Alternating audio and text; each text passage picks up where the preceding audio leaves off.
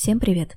Меня зовут Марина, и в Инстаграме я веду блог о сне малышей и детско-родительских отношениях. В этих бесплатных эпизодах я буду пересказывать уже опубликованные посты из блога. В блоге я пишу о том, как выглядит нормальный сон младенцев, развеиваю мифы о детском сне, созданные культурой и бизнесом. Стараюсь направить внимание родителей на отношения и контакт с ребенком, вместо оценки его сна и тревожном реагировании на его поведение.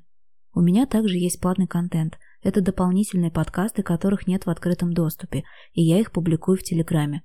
За подписку в 99 рублей вы получите доступ к ним, а также к закрытым телеграм-чатам по возрастам и к каналу «Копилка кейсов», где мамы публикуют свои решения с ситуациями со сном. Итак, в этом выпуске мы поговорим о том, почему обучение ребенка сну на самом деле не работает. Когда вам говорят, что пережив всего три ночи, ваш ребенок научится спать, знайте, это заблуждение – это только звучит заманчиво, но на самом деле это невозможно. Даже если обучение сну и работают, то подходит точно далеко не всем. Не потому, что вы совершаете неверные действия, а потому что этот метод не для вас. Скорее всего, когда покажется, что все, наконец-то обучили, придется обучать снова и снова. Так это работает. Такова природа детского сна. Сон – это естественная биологическая функция организма. На это почти нельзя повлиять. Приведу два примера. Вы можете контролировать, какую пищу и сколько пищи съедает ваш ребенок, но как часто он будет испытывать голод, контролировать невозможно. Вы можете контролировать, куда ребенок будет ходить в туалет, но как часто он будет это делать, невозможно. Также и со сном.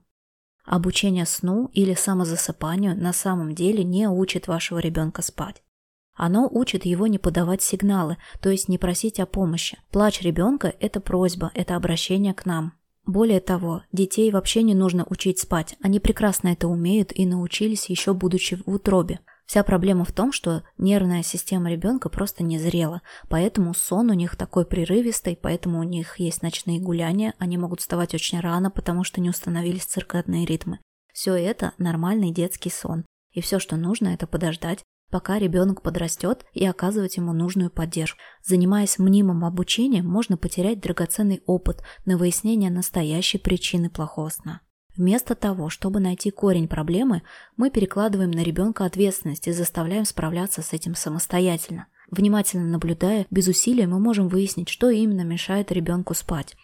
Вероятная причина, почему ребенок не спит, это скачок развития, прогресс сна, а не регресс – дискомфорт или переутомление. А еще одна из вероятнейших причин – это нереалистичное ожидание от сна у родителя, что не является точно причиной, почему ваш малыш не спит. Первое, потому что он не обучен сну. Второе, потому что вы неправильно проводите ритуал, неправильно укладываете или создаете неправильную обстановку.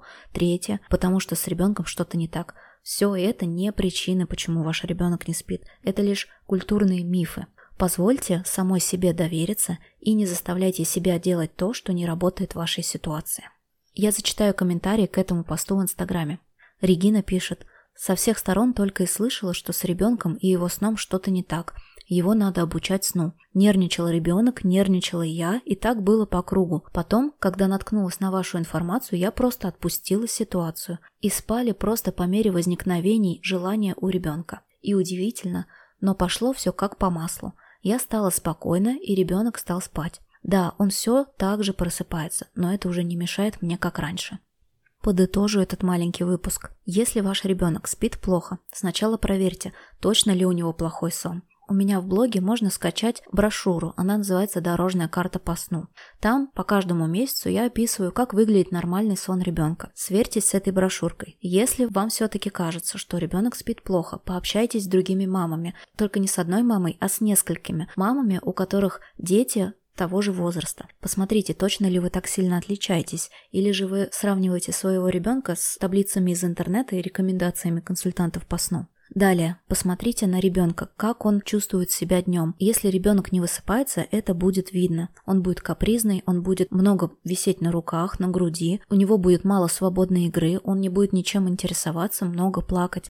Скорее всего, он не высыпается. В этом случае просто сократите время бодрствования и посмотрите, сработает ли это.